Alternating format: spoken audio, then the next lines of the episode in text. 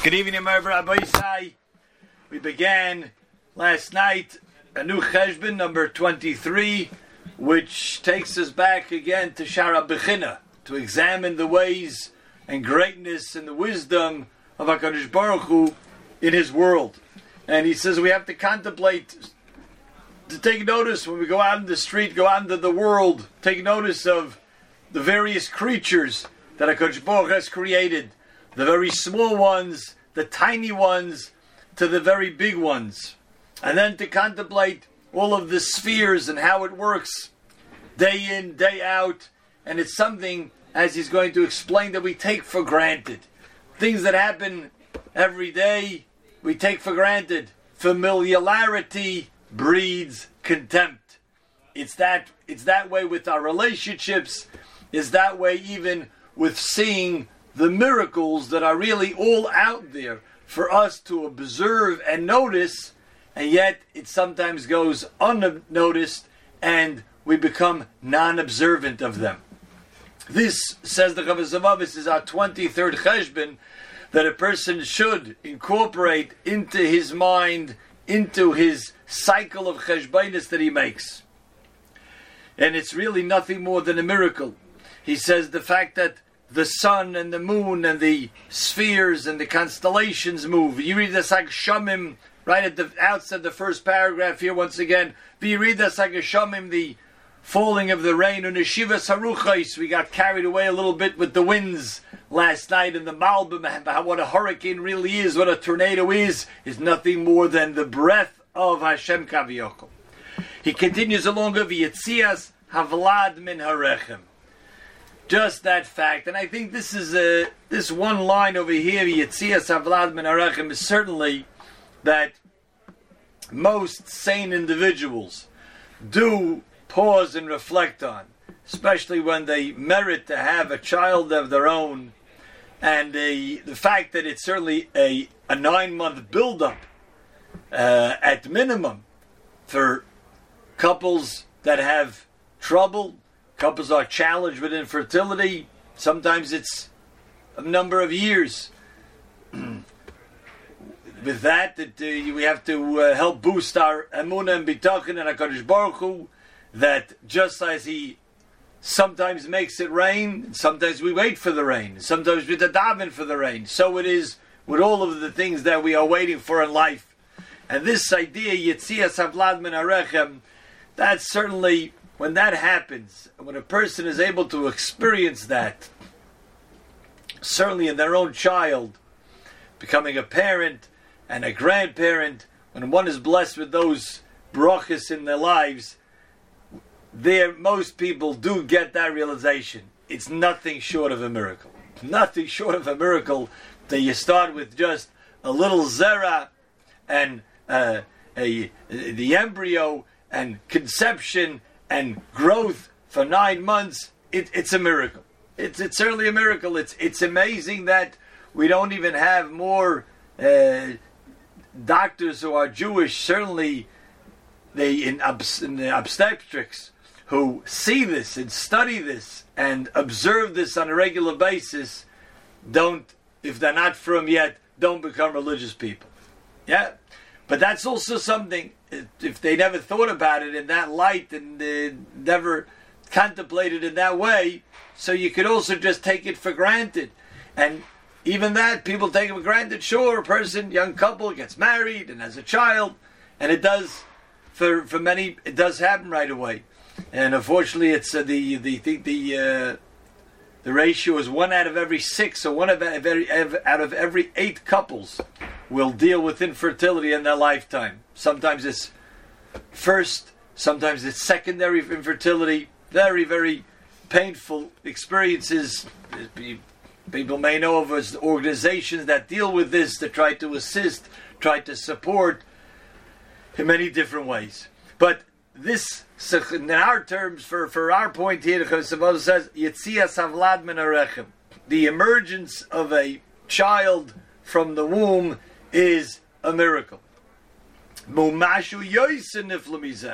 there are things even more wondrous than that. dak, things more subtle is things that are more observant, things that are more observable, and things that are less. Is barach. From the wonders of HaKadosh Baruch Hu which really just show and direct al tamimus on the perfection of Hashem's wisdom, Hashem's ability, v'hanhagose ateva, and Hashem's way of working everything for the good, and his overarching wanting to give in compassion, Really, the fact that we're in the midst of Yitzias Mitzrayim now, we're in between Parshas Boy and Parshas Bishalach. Klal Yisrael, when we read the Torah, that means we're going through that experience that Klal Yisrael went through then. What we learn in the Torah every week, we should be connecting with that. Uh, throughout Parshas Bereshis, we live with the Amuna of the Avos Hakadoshim, and here in Parshas Boy and Bishalach, we we should live with and we should take in the Yesodais of Yetzias Mitzrayim, which is very famous, and we'll pause for a moment just to mention this because it's really a mitzvah, Rabbah. It's a great mitzvah to review and restudy the famous words of the Ramban at the end of Parshas Boy. It's this, I can't tell you how many times I've heard this over and over and over from my great Rebbe Ramatisyo Zolgazunzai Ramatisyo Salomon. He used to pound us with this Ramban over and over on various occasions, certainly in these Parshias, and then in Pesach time when we again talk about Yitzias Mitzrayim, and then Chanukah time when we talk about the Nisim, and uh, the Starim and the Nisim Haniglois. This is a Ramban that the Chatzkel Levenstein used to say. He was in America for a very short time, Reb. Came from Europe. He was the Mashgiach in the Mir in Europe, and he was saved through Shanghai. And then he came to America. He was here maybe a year, a year and a half, and he says, "I can't live in this place. It, it, it's just, it's not. It doesn't work for his neshama." to be able to survive in America. And he went to Eretz Yisrael. But during the time he was here, he says there's two Rambans that every Yid has to know and has to inculcate in order to survive Golis America. One Ramban was the end of Parshas Boy, which gives us all of the foundations and the fundamentals of Amunah. The other Ramban is Parshas Kedoshim. We'll leave that for now. And the Ramban tells us in Parshas Boy that going through the ten plagues, the Eser Makos, that HaKadosh brought about in the Mitzrim, in Mitzrayim, we find various Lashonis, different terminology that is used by several of the Makos. One is a Makos Oroiv, the plague of wild beasts, and two of them are by the plague of Borod, towards the end of of Parshas Va'era. We find various terminology used which have a subtle difference. And the Ramban makes notice of this. Why the difference? For example, one Lashon is, I brought about um, this Makkah, I'm bringing this Makkah, Laman Teda Kiani Hashem Bekerav In order that you should know that I am Hashem in the midst of the earth. One idea. Another lashon, lamanteda ki lashem haaretz, that to Hashem is the world. And a third, ba'avur teda, in order that you know ki ein kamoini that there is no one like me in the world. What's Hashem trying to prove? Why we why is he using this different these different expressions? So the Ramban says, Hashem says, ba'avur teda, in order that you should know ki ein kamoini. First, ki Hashem haaretz, that to Hashem is the world. Alachidish. This is to instruct us that we know that Hashem created the world from scratch. Hashem made the world anew, and Hashem renews the world every day. Every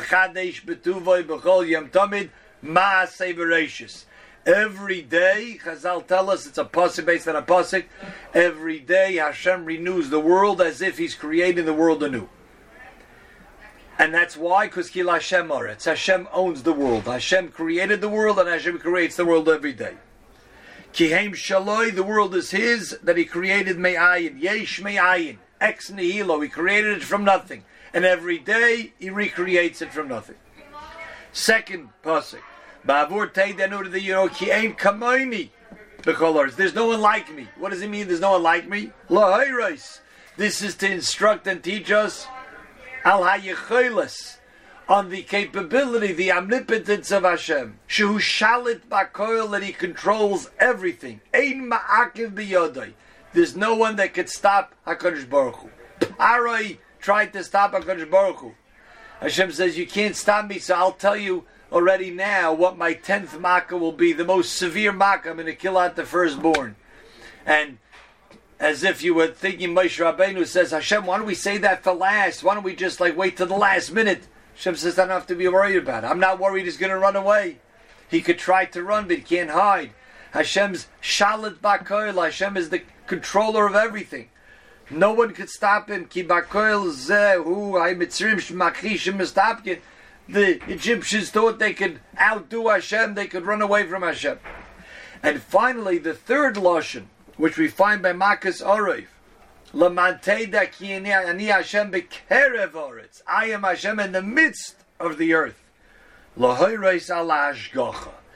That is to instruct and indicate and teach us about Hashgochas Hashem. Hashem's interest and orchestration and managing of everything in the world.